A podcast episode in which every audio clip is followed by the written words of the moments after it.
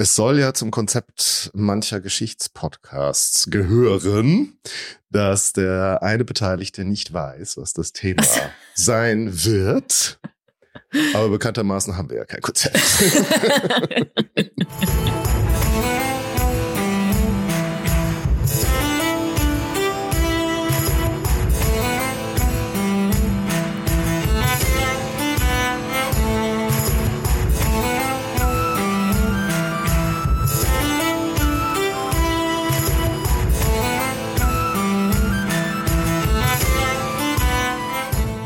hallo Solveig. Hallo Daniel.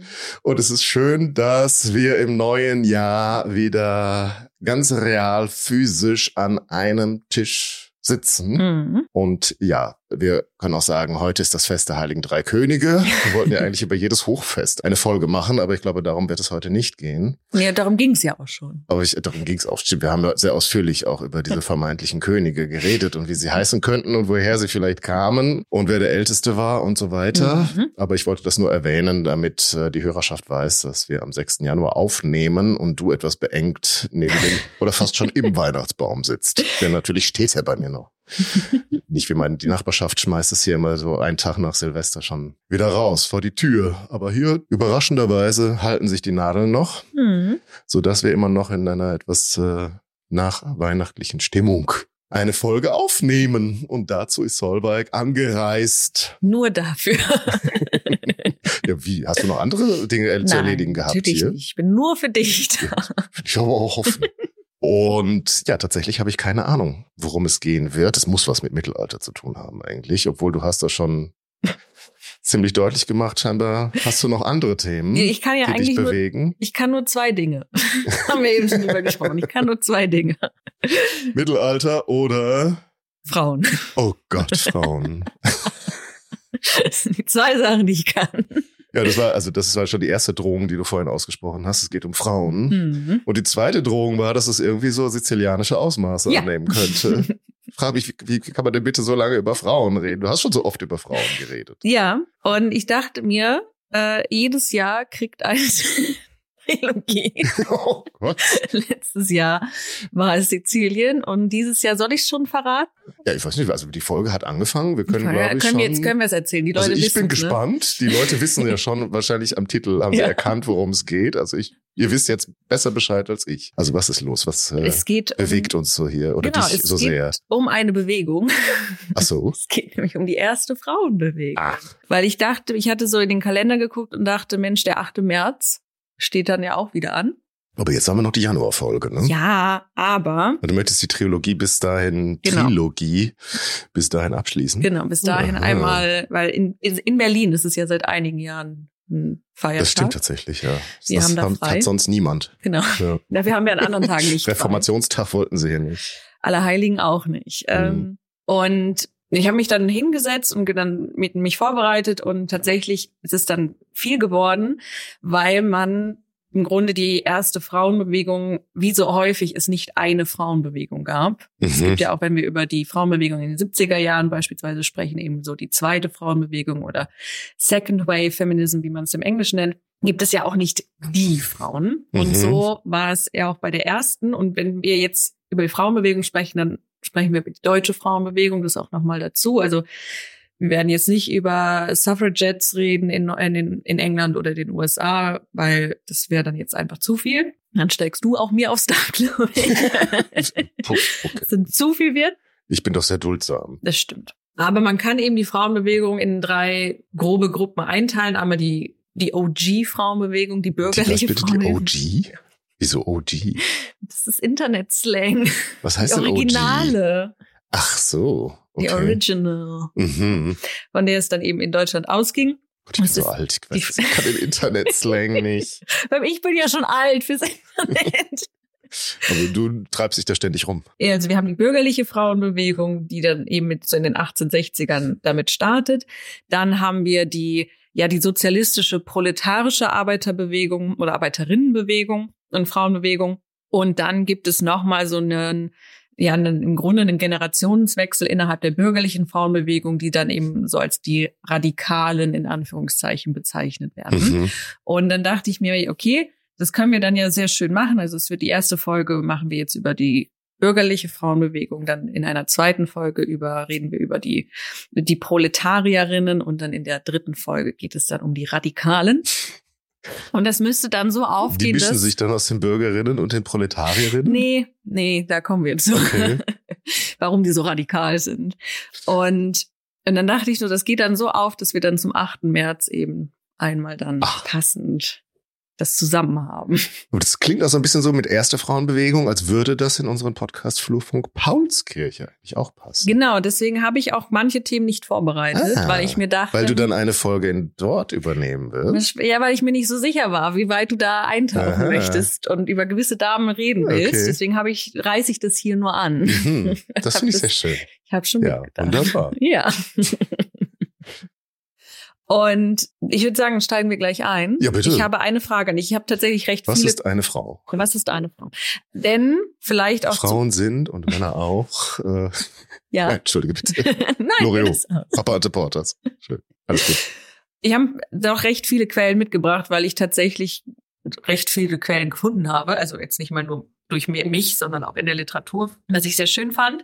Und ich habe zum Einstieg einmal ein paar Aussagen mitgebracht. Und du darfst jetzt entscheiden, möchtest du August Bebel sein oder möchtest du Johann Ludwig Ewald sein? Wer ist Johann? Ah, der sagt mir irgendwas, der Über den Name, haben aber wir ich weiß gerade nicht gesprochen. spontan, wer das war. So ein Genau. Aufklärer, oder? Ja, äh, über den haben wir gesprochen, als es um Johanna Hara ging Genau. und wir über der die Kindererziehung im Mhm. 18., 19. Jahrhundert gesprochen haben. Grüße gehen raus an Lutz. Vielen Dank für deine Nachricht. Wir haben sie gelesen, nur noch nicht jetzt drauf geantwortet. Wegen der Bindungsgeschichte, Mhm. äh, Bindungsthema. dass irgendwie, das wahrscheinlich schon ein bisschen älter ist, als du das vielleicht als jung bezeichnest. Lutz, du musst aber bedenken, dass wir ja Historiker sind. Und wenn Solveig eigentlich ständig im Mittelalter verweilt, sind einfach 50 Jahre quasi gerade gestern gewesen. Also nimm das bitte nicht so, nicht so wörtlich. Ja, also für mich sind alte Thesen, was, ähm, weiß ich nicht, Thomas von Aquin geschrieben hat. Das ist alt. Das ist alt. Ja, okay, Ja. der Ewald. Genau, und da ist ja, relativ- da, da hatte ich es auch schon angemerkt, dass ich den sch- kritisch sehe, dass ich den auch eben durch äh, gewisse Äußerungen eben so ein bisschen ein Hühnchen mit dem zu rufen habe, aber da hatten wir über die Kindererziehung gesprochen, da hatte er jetzt nichts so Schlimmes zu reden. Aber ich hatte einfach mal so als Einstieg, weil es natürlich auch so ein bisschen, wenn man sich mit dem Thema jetzt nicht so auskennt, warum müssen die sich überhaupt bewegen? Was ist eigentlich das Problem? Was haben die Frauen schon wieder? Und wenn man sich eben dann auch mit der bürgerlichen Frauenbewegung, wenn man die verstehen möchte, muss man sich einfach klar machen, was ist überhaupt das bürgerliche Frauenbild. Da haben wir auch schon äh, häufiger drüber gesprochen, aber ich dachte, jetzt nehmen wir uns mal die Zeit, um da ausführlich drüber zu reden. Aber eben beim Lesen bin ich dann auf eben ein Zitat von August Bebel gestoßen. Das fand ich schon ganz interessant, weil vieles, was wir jetzt auch besprechen werden in dieser Reihe, mich auch dann so an Dinge erinnern oder denken ließ, die während der zweiten Frauenbewegung aufkommen oder die auch heute noch immer mal wieder angebracht werden. Mhm. Und da fand ich das Zitat von August Bebel eben sehr, sehr schön. Und ich entscheide jetzt einfach, ich bin August Bebel, Okay, du bist hier bitteschön. Ewald. Alles klar. Denn August Bebel schreibt in seinem Buch Die Frau und der Sozialismus, Mhm. Jene, die alles beim Alten lassen wollen, sind mit der Antwort rasch bei der Hand und glauben die Sache damit abgetan, dass die Frau auf ihren Naturberuf verweisen. Sie sehen nicht, dass Millionen Frauen gar nicht in der Lage sind, den ihnen vindizierten Naturberuf als Hauswirtin, Kindergebärerin und Kindererzieherin zu erfüllen. Das kümmert freilich diese Weisen ebenso wenig wie die Tatsache, dass Millionen Frauen in den verschiedensten Lebensberufen oft in unnatürlichster Weise und weit über das Maß ihrer Kräfte sich abrackern müssen, um das nackte Leben zu fristen. Sie verschließen vor dieser unliebsamen Tatsache die Augen und Ohren, indem sie sich trösten, dass es ewig so gewesen ist und ewig so bleiben werde.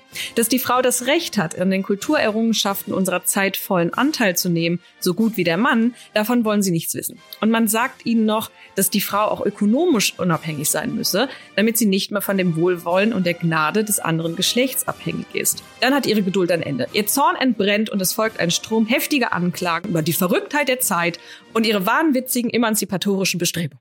Mhm. Und da musste ich an so ein paar Personen denken, die auch Aus heute deinem Umfeld? nicht aus meinem Umfeld, aber so aus aus Funk und Medien, Okay. die von Gender Gaga sprechen oder von einer Guaven Dicksaft Truppe und all diese Dinge heute Mhm. eben auch genauso darauf reagieren, wenn man eben über Feminismus spricht, über Gender, über Queerness und dann kommen Ja, jetzt ist halt auch Gruppen- mal gut. Ja, so diese verweichlichten Großstädter mit ihrem Wahnsinn. Und das fand ich ganz interessant, dass auch ein August Bebel in den 1880ern so darauf so mit den gleichen. Leuten zu tun hatte. Mit den gleichen Leuten zu tun haben. Die Argumente Ja. damals schon die gleichen waren wie heute. Es war doch immer schon so. Hm. Ich verstehe gar nicht, wo das Problem ist. Aber der spricht doch jetzt hier nicht über die bürgerlichen Frauen, oder? Wenn die für ihr Dasein hier Nein, nein, er spricht rackern müssen. er spricht über die Leute, die dagegen sind. Okay. Also er, das Mhm. ist genau eben auch. Also im Grunde die Leute, die eben jetzt hier auch von den Bekloppten reden, sagt er, ja, aber Mhm. also er, also das muss man eben auch sagen. Also August Bebel ist ja auf der Seite der Frauenbewegung und das macht er eben hier deutlich, auf welche Reaktionen die treffen. Und das fand ich eben ganz interessant, weil das sind immer noch heute die gleichen Reaktionen, Mhm. die man so kriegt. dachte ich, Mensch, Hm. so anders ist, sind wir gar Nur nicht. jetzt sind wir, haben sich die Themen so weit erledigt, dass wir uns über ein Sternchen im Schriftbild aufregen. ja, wobei muss man eben fragen, ob sich das so weit Ja, okay. Hm. So, also das so nochmal so zum Einstieg. Also auch da, äh, mit welchen Reaktionen man damals konfrontiert wurde, mit was man heute konfrontiert wird. Und jetzt geht es eben darum, gegen was sich eigentlich ein August Bebel äh, in den 1880ern richtet, was er eben auch meint mit Naturberuf. Mhm. Und Gebären. ja, da ernähren. haben wir jetzt nämlich einige Zitate von Johann Ludwig Ewald. Ah, jetzt bin ich schon. Und Jetzt bist du schon dran. Das geht tatsächlich viel. Also das sind immer so Abschnitte, du kannst mal gucken. Da möchtest du dazwischen was sagen. Boah, Jesus Maria. Deswegen, ich würde sagen, du machst immer, du liest es einmal vor und dann sp- besprechen wir, was du gerade so empfindest. Das Wohl des Staats, eines Amts, einer Stadt, einer Gemeinde mag von einem Mann abhängen. Aber das Wohl des Hauses, der Familie, selbst des Gatten, hängt immer größtenteils von ihnen ab. Wieso ist ihnen mit großem I geschrieben? Weil- Wem schreibt er das? Weil das, ähm, also dieses Buch ist eine Verschriftlichung von Vorlesungen, die er gehalten hat an junge Frauen. Ach so. Also Aha. dieses Buch ähm, ist, glaube ich, so Vorlesungen, wie man eine gute Ehefrau, Mutter und Haushälterin wird. Also Hm. er spricht hier direkt die Frauen an. Deswegen ist das ihnen groß geschrieben, weil er eben mit den Frauen direkt. Ja, aber das ist der. Klassiker, dass die Frau zu Hause die Genau. Hosen anhat. Genau. Und der Mann darf halt draußen spielen. Mhm. Und da hält sie sich zurück. Und aber zu Hause wäre der Mann nichts ohne sie. Genau. Das, was dann auch so die Herren im Rampenlicht immer gerne betonen, wenn die Mhm. Dame dann beim Dinner mal dabei sein darf. Ich wäre nichts ohne sie. Hm. Hängt immer größtenteils von ihnen ab. Der Unterschied, den die Natur selbst in der Bildung des weiblichen und männlichen Geschlechts gezeichnet hat, sollte, wie Sie sich erinnern werden, der Punkt sein, von dem wir ausgingen. Und er ist es mit Recht. Heilig ist die Stimme der Natur. Ihre Winke sind Gesetze, die wir nicht ohne Schaden übertreten können. Ein drohendes, tobendes, gewaltiges Weib und ein feiger, ohnmächtiger, schmachtender Mann sind beides unerträgliche, unbrauchbare Geschöpfe. Ja. Ich habe ich hab die ja, schlimmen was die Sachen schon Natur so hervorbringt. Ich habe die schlimmen Sachen schon rausgenommen. Ähm, denn er benannt, nennt sie nicht nur unerträglich, er nennt sie auch Missgeburten. Ach so. Mhm. Mhm. Ja, das ist schon mal Ist Aufgeklärt. Ne? Ja. Sehen Sie auf das Ganze Ihres Körpers, das Knochengebäude, die Muskeln. Die ganze Körperbildung ist schwächer als bei dem Manne. Der immer wusste, was er tat und warum er es tat, hätte sie der wohl so geschaffen, wenn sie bestimmt wären zu drohen, zu trotzen, sich mit Gewalt zu widersetzen, mit Gewalt durchzusetzen, was ihr Kopf will? Diese zarte Hand sollte mit Gewalt anfassen, festhalten, an sich reißen, was nicht zu ihr will? Dieser schwächere Arm sollte sich mit dem starken, muskelreichen Mannesarme messen. Diese zarte, fleischige Brust wäre zum Widerstehen. Der so verletzbare Busen zum Entgegenstemmen gemacht. Der Geier hat keinen Schnabel wie die Taube und der Tiger keine Zähne wie ein Lamm. Eben darum, weil das Lamm ein Lamm und der Tiger ein Tiger sein soll. Ja, das finde ich schön, dass du mir den Ewald gegeben hast. Ja, das. Das macht viel mehr Spaß als der Olle Bebel hier Das stimmt. Äh, ich finde es der trotzdem. Tiger ein Tiger sein soll. Ist ein bisschen, als würde er da seine eigenen Gelüste, als hätte er Spaß daran, die Frauen da äh, anzureden es auf diese Art und Weise. Ist das eine Besserungsanstalt für diese widerspenstigen, Nee, die sollen halt lernen. radikalen Damen? Nein, nein, oder? nein, das ist, wir sind 100 Jahre früher. Das ist, also ich hatte ich nicht gesagt, ich steht da, glaube ich, auch Naja, das- 17, 1798. Genau, also wir sind noch weitaus früher. Also das ist im Grunde, wir sind jetzt wirklich so in der Zeit, wo sich diese Vorstellungen auch in dem Sinne konstituieren, dass sie aufgeschrieben werden. Also sie sind sicherlich schon ein paar Jahre alt, aber jetzt werden eben solche Ratgeber publiziert, wie man sich richtig zu verhalten hat, auch als Frau. Also das hatten wir ja auch in der Folge mit Rousseau besprochen, dass es eben schon lange Zeit so Handbücher gibt, auch seit dem Mittelalter, Mhm. wie man sich als Mann und vor allem als Herrscher so verhält. Und das kommt jetzt eben auch für die, für Aber die wir Frau. sind ja jetzt auch ja fast ja, ziemlich genau 100 Jahre, gut 90 Jahre ungefähr zurückgegangen Mhm. im Vergleich zu August Bebel. Mhm. Da finde ich es jetzt schon überraschend. Also offenbar gibt es ja hier Frauen, die sich als Tiger fühlen Ja, und meinen, ihre Brust könne sich äh, entgegenstellen. Also es scheint ja hier auf irgendwas zu rekurrieren, also irgendwelche Vorstellungen, die vielleicht diese Frauen schon im Kopf haben oder ihre Männer hatten da Erfahrungen, haben ihre Frau hier hingeschickt, damit sie bei Herrn Ewald mal hören, Nee, wie die glaube, Natur sie eigentlich will. ja, also ich glaube nicht, dass das so ist. Ich weiß jetzt nicht, welche Leute da waren, aber das klang jetzt eher so, dass es so eine Vorbereitung auf die Ehe ist oder für Damen, die gerade Mhm. geheiratet haben. Also das ist jetzt, es geht da eher eben so, also ja, nur, aber warum sollte Mhm. er hier sagen, dass Frauen offenbar, also es muss ja offenbar Frauen geben, die drohen, trotzen, sich mit Gewalt widersetzen und so weiter. ja, das scheint halt doch nicht und so natürlich zu was sein. ihr Kopf will. Scheint halt nicht so natürlich zu Ja, dann sein, sind was hier er da Frauen halt erzählt. wieder natürlich. Ja, ne? genau. Und Ja. darum geht es ja. also, Also, die falschen Geschöpfe. es wird ja hier mit diesem, das, was Ewald macht, oder das ist ja nicht nur er, er, hat es einfach so plakativ aufgeschrieben, aber das ist eben in den Köpfen. Also das ist eben auch so das Thema der Aufklärung, dass jetzt hier von Natürlichkeit gesprochen wird, von einem Natürlichen, wie Frauen von der Natur aus sind. Aber offensichtlich sind sie es ja nicht von Natur aus, sonst müsste man es ihnen ja nicht so erzählen, Mhm. dass das alles wieder natürlich ist. Also das ist ja eh dieser, dies, äh, ja, wie, was ist das Wort dafür? Also der Quatsch dahinter, dass man eben sagt, das ist wieder natürlich, aber man denkt, aber wenn ich es doch mache von Natur aus, Mhm. wie kann das wieder natürlich sein? Und gerade da, die Weil letzte, es ist eine schlechte Bildung herauskommt. ja, weil das eben Missgeburten sind. Mhm. Und gerade das, was du jetzt als letztes vorgelesen hast, es war mir so unangenehm, das abzutippen, weil das wirklich so auch schon in eine gewisse körperliche Übergriffigkeit zum Teil Mhm. geht. Also du als Frau darfst dich nicht wehren nach dem Motto, du kannst nicht dich Die zarte, fleischige Brust Äh. wäre zum Widerstehen? Nein, das so verletzbare Busen zum Entgegenstemmen Ja. gemacht? Nein, gib dich hin. Ja, genau. Ja. Also du bist dazu da, nachzugeben und passiv zu sein, wenn der Mann aktiv zu dir kommt. Und das ist wahnsinnig, wahnsinnig unangenehm. Es wird aber noch schöner. Also, Alles an dem weiblichen Körper ist weicher, schlaffer, nachgiebiger. Nicht so strammes, unbiegsames, ungeschmeidiges wie bei dem Manne. Daher empfindet der weibliche Körper den Schmerz nicht so heftig wie der männliche.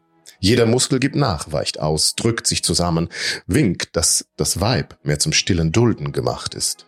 Wink? Ach so, ein Hinweis, meint Mhm. ihr? Mhm. Okay, also der Körper sagt schon, du bist passiv. gib dich hin, Gib dich, wehr hin. dich nicht. schließ die Augen und Es denk tut an nicht mal weh bei Ja. dir. Ich Hm. weiß gar nicht, was du hast. Zu einer eigentlichen Denkerin ist also das Weib nicht bestimmt. Sie soll erblicken, ahnden, empfinden, nicht forschen, grübeln, Begriffe spalten. Sie empfängt Wahrheit nicht durch Schlüsse, sondern durch einen gewissen Takt, eine gewisse Inspiration ihres Gefühls. Will also das Weib eine eigentliche Denkerin, eine Philosophin, eine spekulative Politikerin werden, so vernachlässigt sie ihre Eigentümlichkeiten, in denen sie Meisterin werden kann, und hascht nach andern, in denen sie doch nur mittelmäßig bleiben wird. Will das Weib eine Denkerin sein, so gibt sie sich das Ansehen, als wolle sie die Nebenbuhlerin des Mannes sein. Und eine Nebenbuhlerin liebt man nicht, man verachtet oder man hasst sie. Was soll aber ein Weib, das nicht geliebt wird durch ihre Schuld? Sie ist ein unnützes Glied in der menschlichen Gesellschaft. Yeah. Ich bin ein unnützes Glied. Was, du wirst nicht geliebt? Ich werde Durch nicht deine eigene Schuld? durch ein- meine eigene Du bist die Schuld. Nebenbuhlerin des Das- Mannes. Genau, ich habe alles falsch gemacht.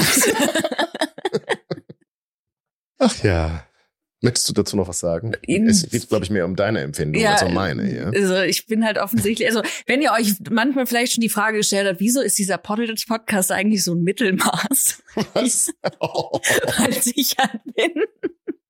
Ja, es wird Zeit, dass ich endlich mal wieder eine Folge übernehme. Ja, also ich, Aber ich konnte ja nicht, ich hatte ja nur gedacht, wir machen eine Folge, die du jetzt mal machst, dass ich jetzt drei Folgen warten muss, bis ich mal wieder dran bin. Naja, ja. okay. Aber ich hoffe trotzdem, dass du mich nicht hasst.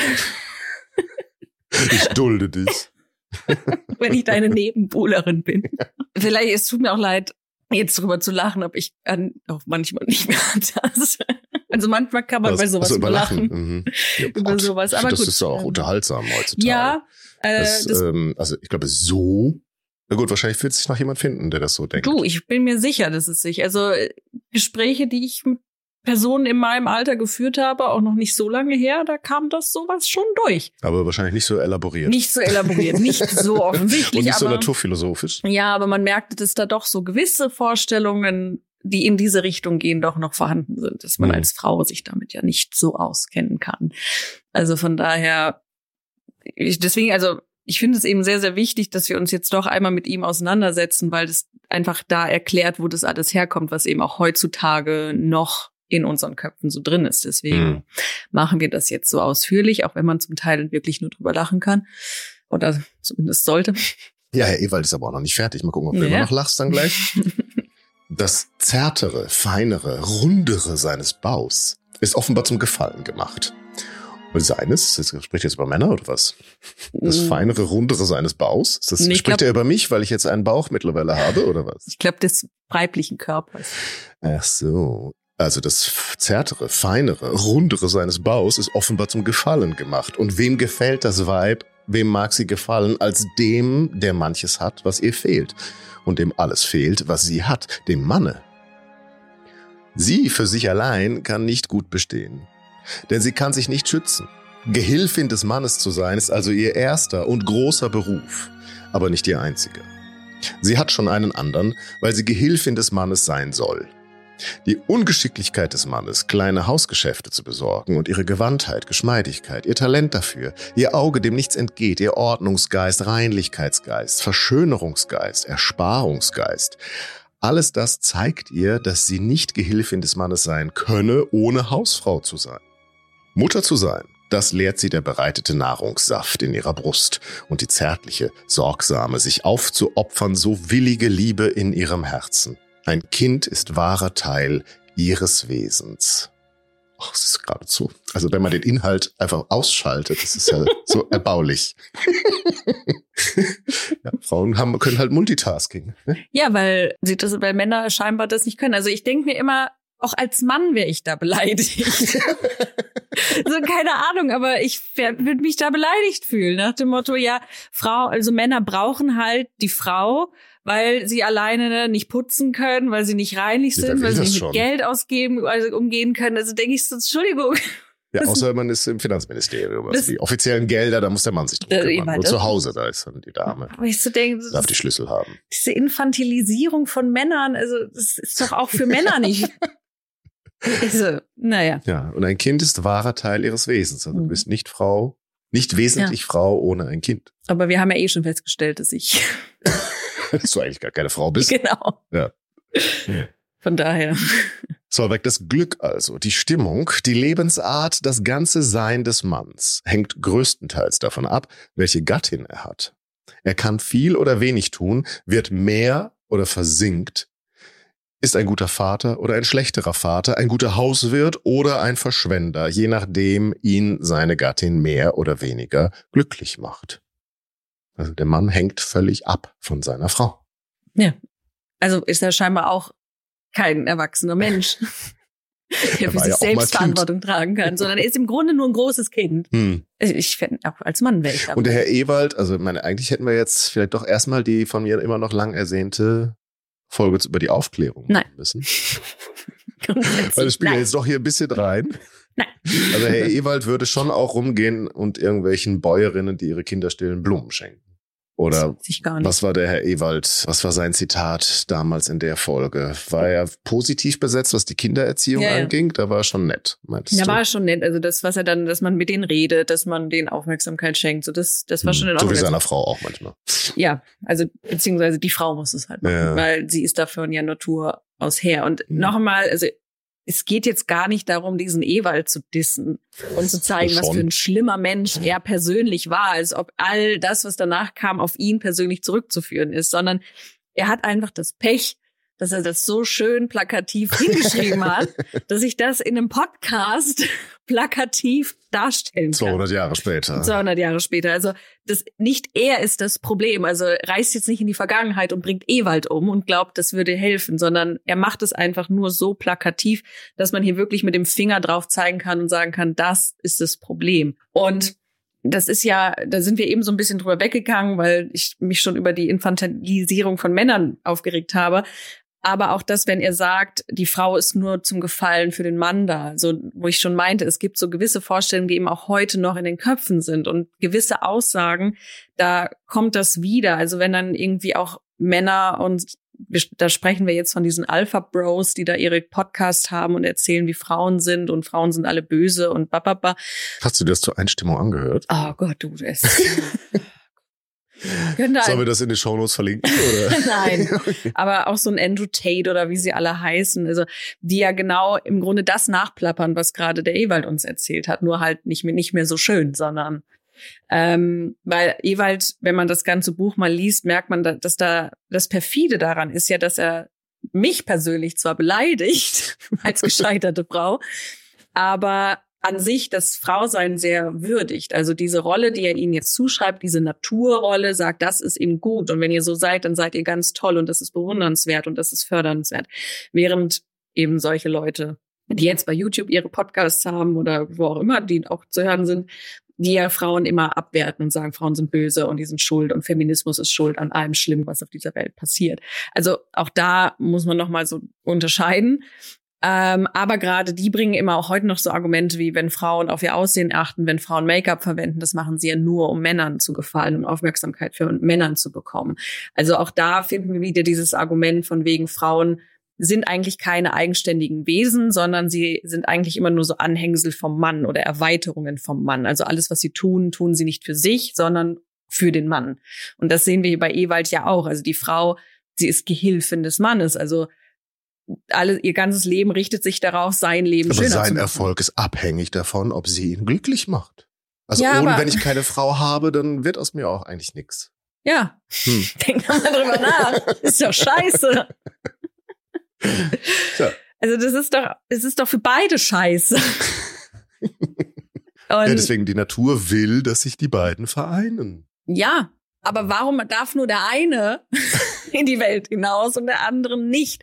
Und warum Weil sonst ist, das Haus verdreckt. aber warum ist nur der eine verantwortlich für den anderen und der andere nicht? Das ist, was mich so stört. So, der, also, denn damals Frauen, die das gestört hat? Um 1780 Ja. oder was war das? genau, so? da, da kommen wir jetzt nämlich hin. Also ich wollte immer noch einmal so das zusammenfassen, was wir gerade eben auch noch besprochen haben. Also eben all, all diese Punkte. Und da kommen wir eben schon, also auch schon vor Ewald, in 1792 haben wir Frauen, die sagen, das ist alles scheiße, was ihr hier labern. Und die erste und bekannteste, auch weil sie eben auch Engländerin war, ist da Mary Wollstonecraft, die ein Buch geschrieben hat, A Vindication of the Rights of Women, wo es Mhm. eben darum geht, dass eine Frau als eigenständige Person angesehen werden sollte und nicht einfach nur als Erweiterung vom Mann. Mhm. Wann war das? 1792. Mhm. Und sie verlangt eben in diesem Buch, dass Frauen Bildung erhalten, dass dadurch sie ökonomisch unabhängig sind. Sie äh, beschreibt eben, dass genau das, dieses bürgerliche Frauenbild, was wir gerade besprochen haben, dass das einschnürend ist für Frauen und möchte eben, dass Frauen und Männer gleichwertige Partner werden in einer Beziehung. Also eben nicht nur die Frau ist die Gehilfin für den Mann, sondern beide sind gleichwertig und arbeiten zusammen. Und überraschenderweise haben sie ihre Ideen nicht durchgesetzt. Aber sie haben scheinbar. das Buch gedruckt, immerhin. Ja, Gab dass bestimmt keine weiblichen Verleger. Also es muss jemand gegeben haben, der sie da. Nein? Es gab weibliche Verleger damals.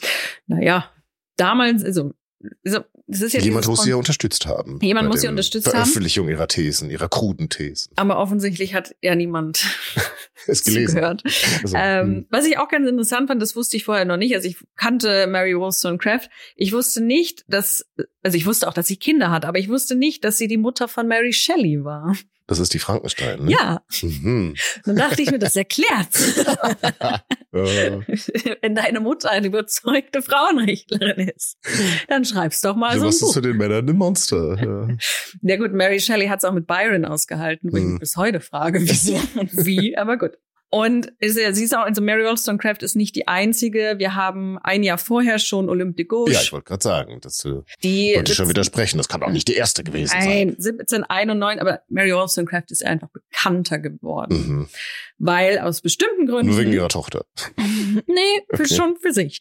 Denn Olympe de Gauche hat 1791 ein Buch geschrieben. Jetzt, es tut mir wieder leid, mein Französisch ist ganz furchtbar. Äh, Déclaration des droits de la femme et de la citoyenne. Mhm. Die Frauenmenschenrechte quasi. Genau, also das, das ist ja nämlich auch so ein Punkt, dass ich habe eben, weil du ja immer um, um eine Aufklärungsfolge bittest, Mhm. habe ich mir mal den Spaß gemacht und in den Wikipedia-Artikel der Aufklärung geguckt, einfach mal um mich einzustimmen. Mhm. Und Wikipedia-Artikel haben ja immer oben so ein Abstract, worum es so geht, allgemein, dann kommt das Inhaltsverzeichnis und dann geht's los. Und in diesem Abstract habe ich mich schon aufgeregt.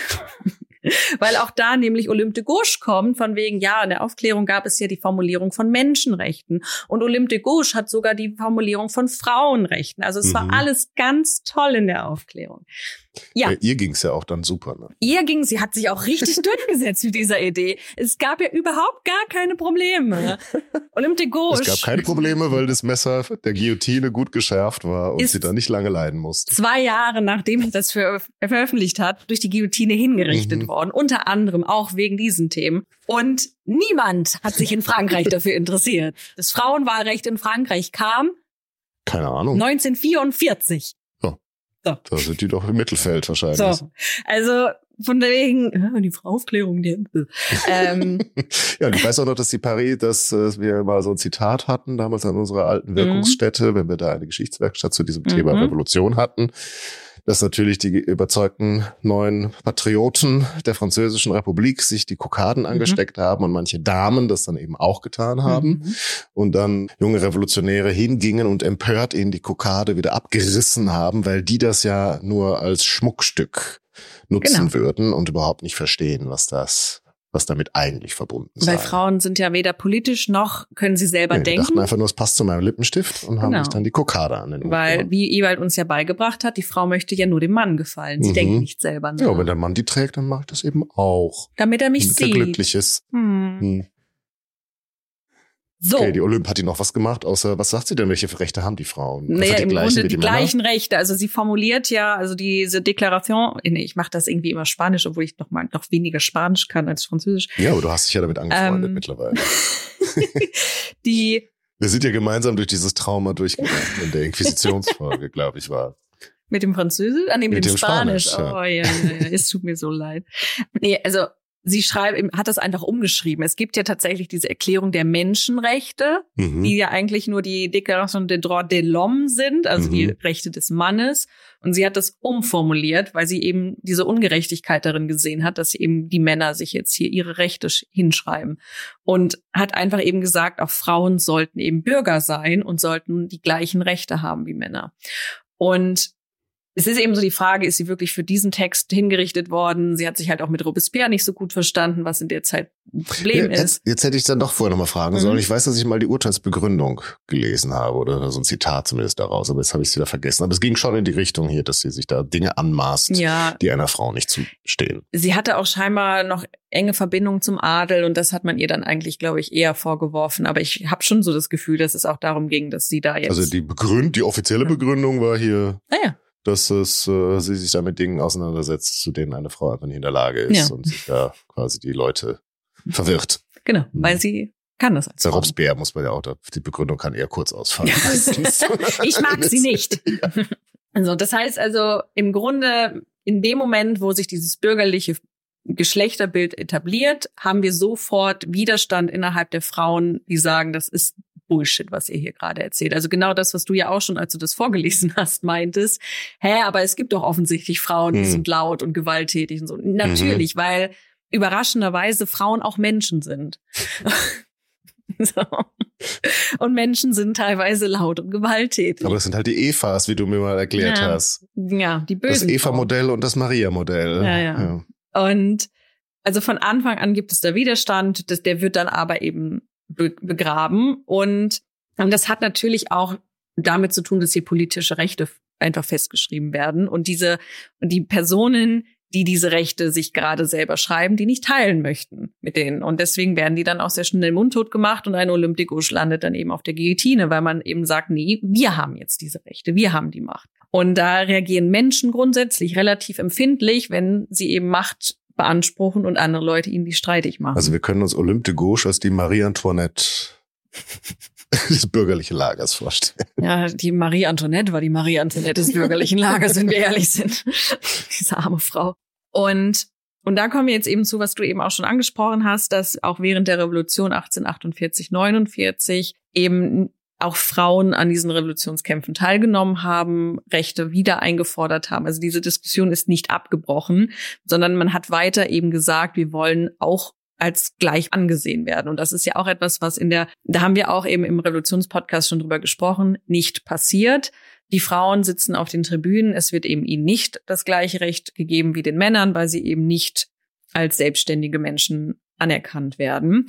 Und obwohl es eben auch wirklich Frauen gibt, die auf Barrikaden gehen, die sich auch politisch äußern, da werden wir dann sicherlich auch nochmal ja. im Revolutionspodcast drüber also reden. Fluchung Pauls. Genau. Also, mhm. Deswegen, also da kann man auch noch mal gucken, wenn es das Thema äh, Also wenn euch die vier Folgen hier, die drei Folgen hier nicht reichen, nehmt doch dann demnächst dort eine dazu. Also da gehen wir dann auch noch mal ein bisschen in, stärker ins Detail, was auch so in den 1840ern, 50ern, 60ern passiert ist. Wenn mhm. euch das jetzt zu wenig ist, da wird es dann kommen.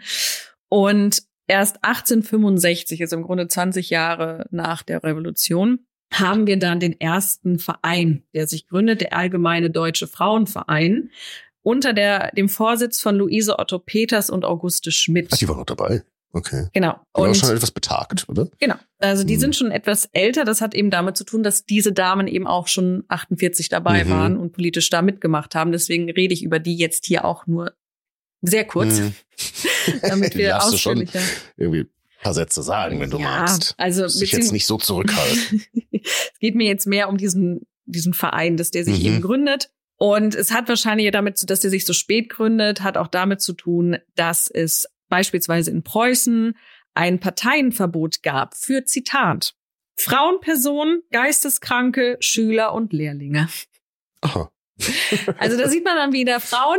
Mhm. Und Lehrlinge. Ja, weil das sind ja noch nicht voll entwickelte Männer. Mhm. Weil, also das ist ja der Punkt. Also auf einem Niveau. Ja. Genau, also mhm. Frauen, Geisteskranke, Lehrlinge und Schüler, die sind alle auf einem Niveau. Mhm. Und dann kommen die Männer und die dürfen sich dann mit diesen mhm. Dingen beschäftigen, weil die haben die geistige Kapazität dafür. Und das Ziel, also eben das erklärte Ziel dieses ADF, und da muss ich jetzt immer aufpassen, dass ich da nicht die Buchstaben durcheinander bringe, war eben die rechtliche Gleichstellung von Mann und Frau und vor allem die Frauenbildung. Das ist eben sehr, sehr wichtig, eben auch für diese bürgerliche Frauenbewegung. Die Bildung steht da im Zentrum, weil man eben sagt, die Frau, wenn sie eben Bildung erhält, die gleich bedeuten, also die gleiche Bildung erhält wie der Mann, kann sie eben Berufe ausüben. Dadurch ist sie eben ökonomisch unabhängig und damit muss sie eben keinen Mann mehr haben und ähm, ja darauf hoffen, dass der sie versorgt. Also das, was August Bebel ja auch schon am Eingang eben erzählt hat, diese äh, ökonomische Unabhängigkeit ist denen einfach wahnsinnig wichtig, weil natürlich, wenn der Mann das Geld in der Hand hat, dann ist schon klar, dass die Frau eben ihm, ihm untersteht und mhm. von ihm eben angewiesen ist. Und wenn er eben grausam ist oder gewalttätig ihr gegenüber ist, dann muss sie das aushalten und kann da nichts gegen gegen tun. Weil Insofern war es immer von Vorteil, einen alten Mann zu heiraten. Ja. Dann hat man den erstrebenswerten Status der Witwe schneller erreicht, ne? wenn ja. man dann über sein eigenes Geld verfügt. Ja, wobei da muss man dann, wenn der alte Mann leider schon auch dann wieder ältere Söhne hat, muss, muss man sich das teilen. mit denen dann wieder arrangieren. Hm. Also das ist also am einfachsten ist, wenn du eine reiche Erbtochter bist. Dann. Oder schicken die dich ins Kloster oder so? Nö, im 19. Jahrhundert nicht mehr unbedingt. Da musst du dann nur aufpassen, dass die. Oder in einen Stift. Ja. also in England scheint das so ein großes Thema gewesen zu sein, dass reiche Erbtöchter öfter mal von Männern entführt wurden und dann in Ach. Gretna Green zu Ehen gezwungen wurden. Aha. Also scheinbar auch das war nicht so einfach. also das ist eben so wichtig nochmal fürs Verständnis, weil das eben, wenn wir uns dann mit den anderen Teilen der Frauenbewegung äh, auseinandersetzen, geht das noch, also das ist einfach im Kopf zu halten, gerade dieser frühen Frauenbewegung geht es eben um diese Bildung, also dass Frauen Zugang zu Bildung haben. Vielleicht noch eben dann insgesamt zum, zur Geschichte des ADF. 1933, Überraschung, Überraschung, löst dieser Verein sich freiwillig auf. Mhm. So wie alle anderen Vereine, auch Frauenvereine, die es gibt. Das ist nicht der einzige Verein, ist aber eben der älteste mit. Und wird dann, ja, abgelöst ist natürlich so sehr vereinfacht, aber wir haben dann die NS-Frauenschaft. Mhm. Also da gibt es dann anderes andere. Idealmodell vielleicht. Genau. Also da geht es eben um andere Dinge. Aber das wird, da ist dann so quasi so der Ersatz, der von den Nationalsozialisten dann geschaffen wird. Aber diese Vereine werden eben aufgelöst. Und genau, das hatte ich ja schon gesagt. Also eben diese Frauenbildung nochmal ist das große Ziel. Und das haben die auch in ihrer Satzung stehen. Da steht, der Allgemeine Deutsche Frauenverein hat die Aufgabe für die erhöhte Bildung des weiblichen Geschlechts und die Befreiung der weiblichen Arbeit von allen ihren Entfaltung entgegenstehenden Hindernissen mit vereinten Kräften zu wirken. Welche Arbeit? Ja, das ist so ein bisschen. Entfaltung der Arbeit? Ja, also die bürgerliche Frauenbewegung, da kommen wir dann auch zu, wenn wir über eben die Proletarierinnen sprechen, die sehen sich schon als Vertreterinnen der gesamten Frauen. Mhm. Ist dann die Frage, ob die Arbeiterinnen das auch so sehen. Die sehen das ein bisschen anders. Und die Bäuerinnen. Aber es geht eben auch um ja, um Arbeit. Und es geht da auch ein bisschen auch wirklich auch um wieder diese weibliche Arbeit, die Ewald beschrieben hat. Aber vielleicht noch mal kurz, was eigentlich das Thema mit der Frauenbildung ist. Also wir haben seit dem 19. Jahrhundert eben diese Ausbildung auch dieser von, von Schule. Wir haben Schule, also die allgemeine Schulpflicht, die sich dann noch mehr und mehr durchsetzt, wo es aber eben vor allem erstmal an Männer geht. Und dann haben wir höhere Töchterschulen für mhm. Und das klingt natürlich sehr, sehr schön. Lernt man so altgriechisch so ein bisschen und Nein. lernt Philosophen? Nein. Oder? Nee. Weil das und nur Sticken. Nur Sticken. Also das, diese höheren Töchterschulen, das ist unbedingt so Sek 1 heutzutage. Ein bisschen Hauswirtschaft, ne? So ein bisschen Hauswirtschaft, ein bisschen lesen, ein bisschen mhm. rechnen, so dass du deinen Haushalt eben führen kannst. Das ist, hatte ich bei Ewald rausgenommen. Dafür ist das auch so. Also, dass eine gewisse Bildung für Frauen in Ordnung ist. Aber zu viel Bildung, dann sind sie eben, so wie ich, dann, überflüssige ja, Glieder der Gesellschaft. Aber also es geht schon so darum, man soll den Mann schon unterhalten, also man soll auch nicht dumm ja, sein. Du das hatten halt wir schon mal, dass sie da so mhm. extra Bücher hatten für Frauen. Genau, also. Damit sie auch unterhaltsam bei Tisch bisschen Konversation machen können, bevor die Herren sich dann über wichtige Dinge nachher allein unterhalten. Ja. Und aber es soll ja also und dass sie halt nichts Peinliches sagt. Also nachher, wenn sie dann irgendwie dumm ist, ist ja auch peinlich. Also es hm. geht immer darum, dass sie das eben für den Mann als Ergänzung für den Mann macht, aber sie darf nicht mehr als der Mann sein, sie darf nicht gleich wie der Mann sein, sondern sie muss immer, ne? Und wenn sie dann eben mehr weiß, dann ist sie auch wieder ganz furchtbar und hässlich und schlimm. Und deswegen haben das ist wir. einfach unattraktiv, unattraktiv. Wenn jemand anders mehr weiß als ich. ich möchte mich ja nicht dem aussetzen müssen. Eben, ich möchte mich ja nicht mit meinen eigenen Schwächen konfrontiert sehen. Und diese höheren Töchterschulen sind eben dazu da, Frauen so ein grundlegendes Wissen zu vermitteln, auch eben bürgerlichen Töchtern ähm, ein grundlegendes Wissen zu vermitteln.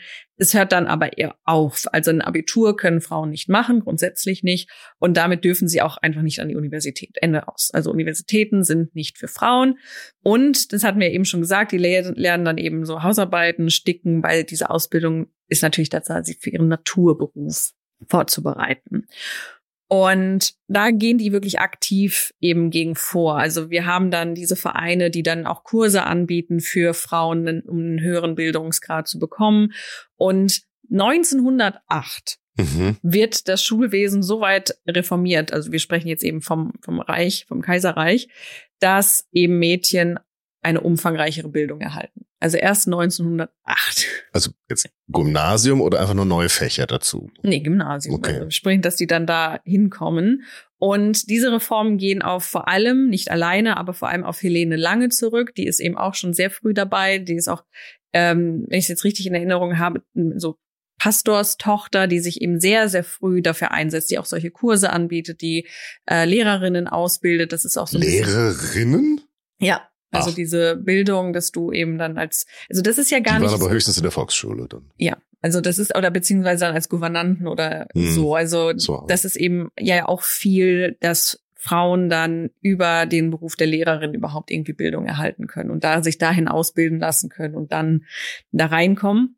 Und eben das hat also Universitätsstudium hatte ich schon gesagt, ist für Frauen nicht vorgesehen. Das hat auch damit zu tun, in welchem Kontext Universitäten grundsätzlich einmal gegründet worden waren, nämlich im Mittelalter für Priester, um eben Männer auf höhere Wein vorzubereiten, da Frauen keine höheren Weine bekommen können. Also Geschlechtertrennung und Diskriminierung ist nicht nur.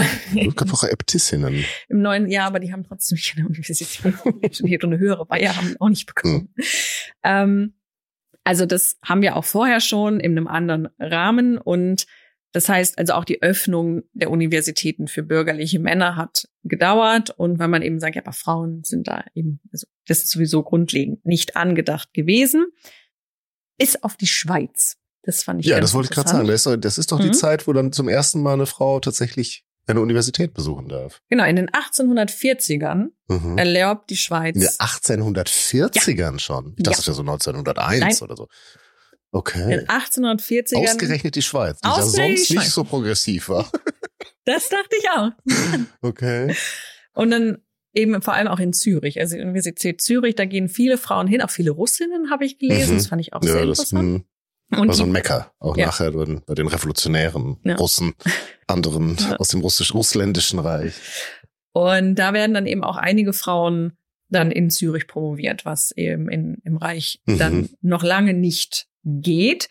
In Preußen ist es, glaube ich, nee, früher, also es gibt an deutschen Universitäten seit den 1880ern Erlaubnisse, das hängt dann aber auch von der Universität selbst ab, dass man als Gast zuhören darf. Also mhm. man darf keine Prüfung machen, aber man darf immerhin dabei sein. Und in Preußen, da kommt eben 1896 wird das zugelassen. Ah ja, okay. Aber eben generell oder anhören. Wie gesagt, Ach so, das Gast, okay als Gasthörerin. Gast, Gasthörerinnen mhm. werden ab 1896 zugelassen. Und da haben wir ein sehr schönes Zitat von Helene Stöcker, die kommt später nochmal, wenn wir eben über die sogenannten radikalen Frauenrechtlerinnen sprechen. Die ist nämlich dann 1896, ab dem, wo es dann ging, in dem Jahr, in, hat sie in Berlin angefangen zu studieren und hat dann auch zahlreiche Professoren gefragt, ob sie dann zuhören darf. Also das musstest du auch dann fragen und der Professor durfte dann entscheiden, ja oder nein. Also es ist auch nicht so, dass du einfach dann jetzt ein mhm. Recht hast, überall dazu zu sitzen, sondern der Professor entscheidet, lasse ich Frauen zu oder nicht. Und sie hat dann Memoiren später geschrieben. Und da erzählt sie dann die Geschichte, dass der Historiker Heinrich von Treitschke, als sie ihn mhm. gebeten haben soll, bei ihm mit zuzuhören, soll er geantwortet haben, die deutschen Universitäten sind seit einem halben Jahrtausend für Männer bestimmt. Und ich will nicht helfen, sie zu zerstören. Ja gut, also da hättest du jetzt, das hätte ich aber auch vorher sagen können. Juden hättet ihr da auch nicht haben wollen. Also, der war da, das war jetzt bestimmt nicht der beste Ansprechpartner, eine Vorlesung zu besuchen. Ein Traum. Ähm, so, aber 1908 wird es dann in Preußen erlaubt, Prüfungen abzulegen. In Österreich ist das schon 1897 möglich. Mhm. Also da, die sind ein bisschen schneller. Und also wie gesagt, es ist eben sehr stark dieser Fokus auf der Gleichberechtigung der Frau im Sinne, dass sie die gleiche Bildung erhalten.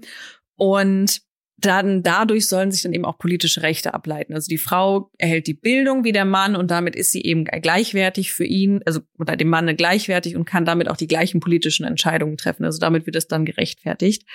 Was aber so ein bisschen dann schwierig wird und warum wir dann später auch eben diese Entwicklung der sogenannten Radikalen haben, ist, dass diese bürgerliche Frauenbewegung noch sehr stark in dem verharrt, was wir eben als bürgerliches Frauenideal beschrieben haben. Also diese Vorstellung von der Geschlechtertrennung, dass es eben ganz klar Frauenräume gibt, dass es Männerräume gibt, dass Frauen für bestimmte Dinge zuständig sind von Natur aus. Also das hinterfragen die tatsächlich nicht so stark, mhm. sondern sie sagen eben auch eine Helene Lange beispielsweise macht die Mutterrolle weiterhin wahnsinnig stark. Also die Frau ist weiterhin eben als Mutter da und hat Mutter zu sein.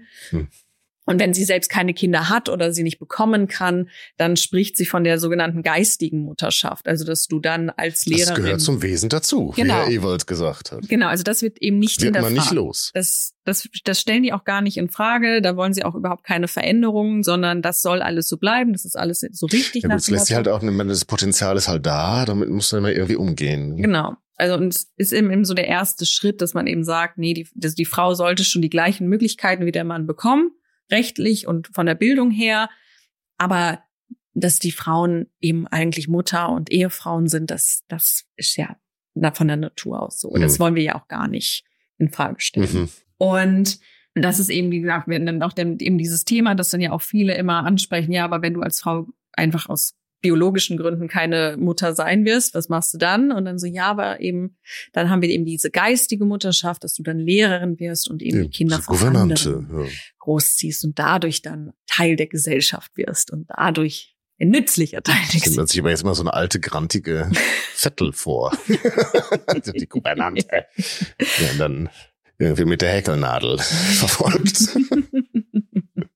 Ja, also gerade Gouvernanten sind nicht immer die lieben Netten, die sich vielleicht auch ein Ewald so vorstellen. Hm. Oder so alte Hofdamen oder irgendwie so. Was so übrig geblieben ist. Ja.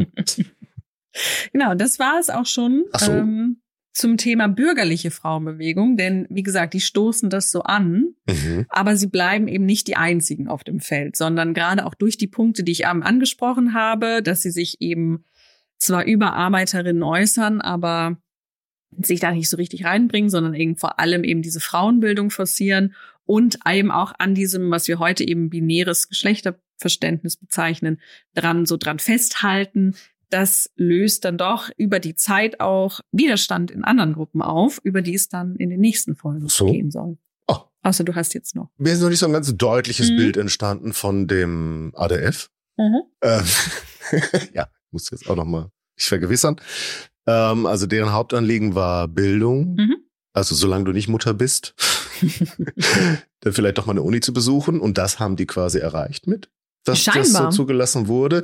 Oder wie haben sie das denn? Hast du etwas darüber, wie sie ihre Ziele versucht haben zu erreichen? Sind die demonstrieren gegangen? Haben die Briefe an einflussreiche Personen geschrieben? Oder Naja, so wie es in der Zeit eben vor allem die zum passiert. Abendessen eingeladen? Oder was? Äh, Ja, also das ist so typische Vereinsarbeit. Also das ist ja in der Zeit läuft alles irgendwie über Vereine ab. Also die organisieren sich ja immer, auch die Arbeiter gründen Vereine und dann publizieren die Zeitschriften und in diesen Zeitschriften äußern sie sich und tragen das voran. Und äh, ich hatte sie ja angesprochen, die Helene Lange bietet, also nicht nur sie, aber bietet beispielsweise so Fortbildungskurse an, wo man dann eben als Frau auch hingehen kann, sich so informieren kann. Dann gibt's wahrscheinlich gab es so Tischabende, wo man einfach sich ausgetauscht hat. Also dieses diese typische Vereinsarbeit, die man Mhm. vielleicht auch heute noch so kennt. Man es gibt Veranstaltungen, da kann ich mich anmelden, dann gehe ich dahin. So ein bisschen Lobbyarbeit auch. Ja, im sie sich in der. Eingangshalle von der Uni aufgehalten.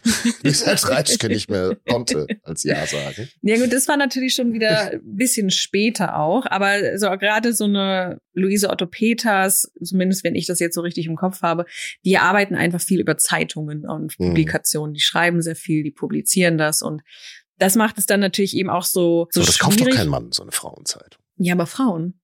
Ja, okay, aber ich meine, das, äh, sie müssen ja letzten Endes die Professoren überzeugen, dich in die Vorlesung zu lassen. Naja, also irgendwie, oder das macht, das erledigt dann die Frau des Professors. Na gut, wir müssen jetzt nochmal auf die Zeit gucken. Also dieser Verein hat sich 1865 gegründet. Das Hm. dauert schon nochmal 40 Jahre.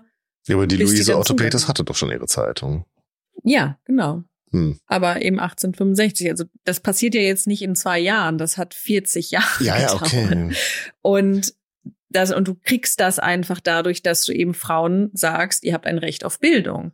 Und dann kommen die Frauen und bilden sich Hm. und finden Freunde untereinander. Und dadurch erhöhst du ja einfach den politischen Druck Mhm. äh, auf auf die Männer, auch wenn die, die auch wenn die dich abtun oder aber wenn du einfach viel bist und wenn du den Menschen wieder und wieder zeigst, wir sind aber genauso schlau und wir können genauso viel, dadurch entsteht Wandel. Also man man macht es einfach, man wartet nicht darauf, dass es eben zugelassen wird, sondern man bildet die Frauen. Das ist eben das Ziel und deswegen bieten die dann solche Lehrabende an, wo man dann hingehen kann. Mhm. Und so funktioniert's in der Zeit. Hm. Und Konnte ich- dann Herrn Ewald noch an der Uni treffen? Nee, der war dann schon. Der war da schon ja, das hat er nicht mehr mitgekriegt. Also, das eben zum Beginn Hm. der Frauenbewegung, der ersten Frauenbewegung. War die erfolgreich in deinem Sinne? Naja, wir sind ja noch nicht fertig.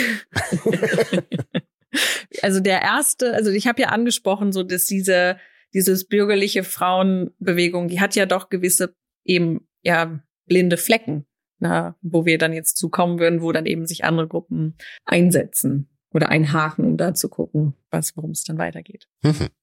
Ja, ich danke dir, Solveig, für den Einblick und ähm, dass ich diesen wundervollen Text von Herrn Ewald lesen durfte. Zu deiner Unfreude. Aber ich habe es irgendwie genossen. Es steckt doch etwas in uns allen, diese ich weiß nicht, irgendwie macht es mir auch Freude von. Rollenzuteilung. Ja, mir macht es irgendwie auch, auch, Freude von einem Ludwig Ewald als, als unnützes Glied in der menschlichen Gesellschaft beteiligt zu werden. Weil ich doch mal behaupte, dass ich mit meinem Leben gegen all das verstoße, was er als natürlich ja, überhaupt. Da, es ist ja nicht das erste Mal, dass wir über Frauen und ihre Eigenarten sprechen oder die Vorstellung, die sich Männer davon mhm. machen. Und dass du dich da irgendwie auch in Beziehung zugesetzt hast. Ich erinnere nur an wandernde Gebärmittel. Ja. Und ja, ich hatte ja so ein Best-of zusammengestellt vor kurzem, mhm. das ich eigentlich in der Jubiläumsfolge abspielen wollte, aber ich dachte, es ist ja nicht weihnachtlich genug von der deutlichen Sprache, die du im etlichen Folgen dieses Podcasts geführt hast. Oh je. Und ja, da habe ich so eine Zusammenstellung erstellt. Hast du dir die angehört? Ich habe das noch, noch nicht mitgekriegt. Hast du, nee. hast du die nicht? Hast du nicht mitgekriegt? Nee. Also für alle, die bis hierher durchgehalten haben und jetzt genauso wie ich mit Spannung auf die nächste Folge warten, äh, nach dem Abspann hm. erhaltet ihr nochmal deutliche Worte von Solveig aus den letzten 30 Folgen Flurfunk-Geschichte. Aber bis dahin wünschen wir euch äh, ein frohes neues Jahr. Genau. Und bleibt uns treu und ein weiteres Jahr mit uns. Auf die nächsten Folgen ja.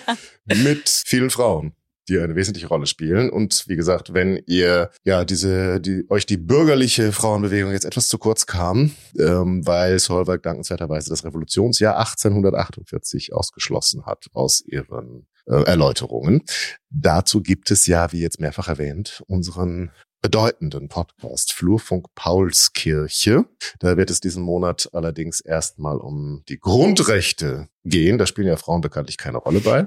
Aber wenn es dann in der nächsten Folge dort um das Wahlrecht geht, dann ist sicher noch mal ein Anlass, da nochmal verstärkt auf Luise Otto Peters und ihre Wünsche und die ihrer Genossinnen zu blicken.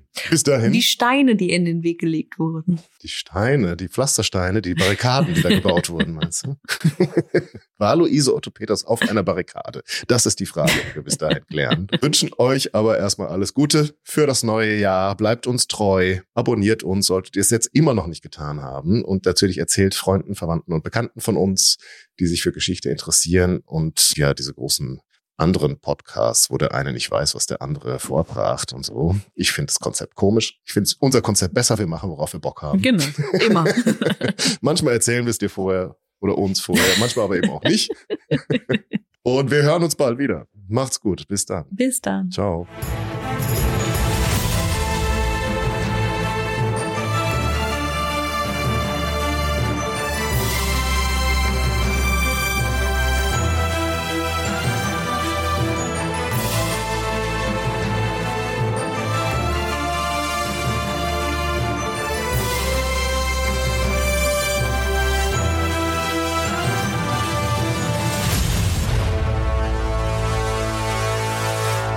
Und da muss ich jetzt, Entschuldigung, Daniel, für meine klare Sprache. Oh Gott. Es muss gebumst werden.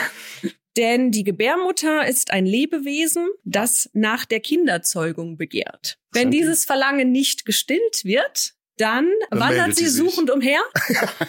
und äh, im schlimmsten Fall, wenn sie gar nichts findet, wandert sie ins Gehirn und beißt sich da fest. Und deswegen werden die Frauen bekloppt. Sie, sie soll ihn irgendwann auch mal mit einer Bratpfanne bedroht haben, Meine Güte. damit er endlich mit ihr Eine schläft. Furie. Und zwar nicht nur, um die Kinder, um noch mehr Kinder zu bekommen, mhm. sondern weil sie wirklich Sex haben wollen. Doch, versteht, und so etwas genau, hat doch eine Frau gar nicht. Und so etwas hat eine Frau nicht. Und sie lehnen alles ab, was aus dem Geschlechtsverkehr hervorgegangen ist. Das mhm. heißt, sie essen kein Fleisch, keine Milch, keinen Käse, keine Eier. Das ist auch eine interessante Definition. Ja. Aber Fische essen sie. Ah. Weil Fische okay. haben keinen Sex. Hm. Üppige, nackte Frauen, die auf Besen reiten und Ziegen anfassen und auch sich gegenseitig anfassen, das sind sehr. Die fassen Ziegen an? Die fassen Ziegen an. sie ist einfach, laut Thomas von Aquin, sie ist zu heiß und sie ist zu feucht. Das ist halt das Klima des Meine weiblichen Güte. Körpers. Ja, da ist zu viel Hitze, da ist zu viel Feuchtigkeit und wenn man das nicht kontrolliert, dann werden Frauen eben böse. Die ist voll gemein. Die hat mich gefunden und an den Nagel gepasst. ich konnte die gar nicht bumsen. Erzhure, die böse Mutter aller Unzucht, die ja einfach nur schreien will und wütend sein will und hässlich sein möchte und eben nicht feminin sein möchte, die halt einfach nur mal richtig gevögelt gehört und dann hat sie es auch, dann ist sie wieder normal. Und jetzt ist die zweite Nacht und wo bleibt er denn? Und Weil die will ja. die will, die hat richtig Bock. Penisse sind nicht magisch. Wessen Zitat ist das? Meins. Ach so. Die können keine Krankheiten heilen. Ich weiß ja, dass du eine sehr direkte Ja, es, es ist hast. nicht meine Sprache. Also ja, es ist auch meine Sprache, aber das sind die Aussagen, die getroffen werden. Und eben nach dem Motto, die müssen mal gebumst werden. Und dann ist es auch gut. Ja, aber nur besiegen. Nicht selber bumsen. Ach das so. mache ich.